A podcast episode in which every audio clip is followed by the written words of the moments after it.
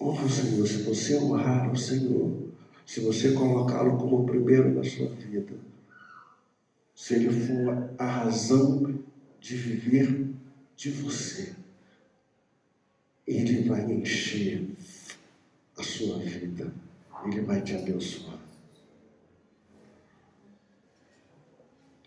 Isto não foi apenas para o salmista, não foi apenas para Salomão. Isto é para tantos outros, para todos aqueles hoje que acreditam que Deus é capaz de fazer isso. É para o tempo que se chama hoje. Por isso, queridos, nós podemos afirmar com confiança: eu creio que verei a bondade do Senhor na terra dos viventes. Eu creio que verei a bondade do Senhor na minha vida, na minha família, na minha igreja. Eu creio que eu verei a bondade do Senhor. Eu creio. Diante dos problemas, das dificuldades, das lutas, diante das incertezas da vida, diga para você mesmo, como o salmista disse para ele, Espera pelo Senhor. Tem ânimo. Alma, espera pelo Senhor. Tem ânimo, alma. Fortifica o teu coração. Espera pelo Senhor. Ele vai vir, ele vai chegar. A gente vai experimentar o melhor de Deus para nossas vidas. A gente vai experimentar isso.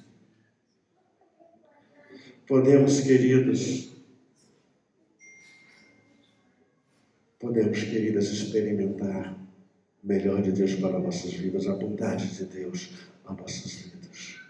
É possível isso. Não é algo irreal. O salmista experimentou isso. Tantos homens e mulheres de Deus experimentaram. Homens e mulheres que decidiram agradar-se do Senhor, que decidiram temer ao Senhor, que decidiram honrar o Senhor. Esses homens foram tremenda e poderosamente abençoados.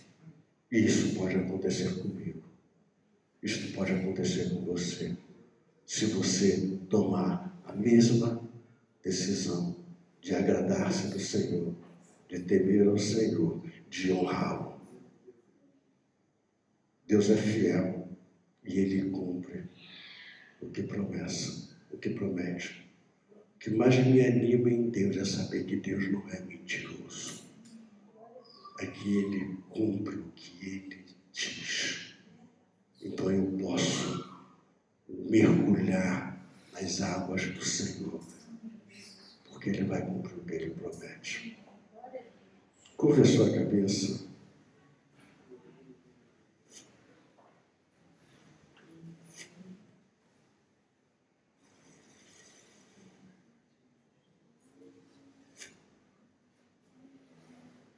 Deus tem coisas especiais, maravilhosas para a sua vida. Você não precisa ir para tudo quanto é lugar que você precisa é ir para os braços do Senhor. Em Deus, nós temos tudo o que a gente precisa. E a bondade dele é algo que nos faz experimentar coisas tremendas.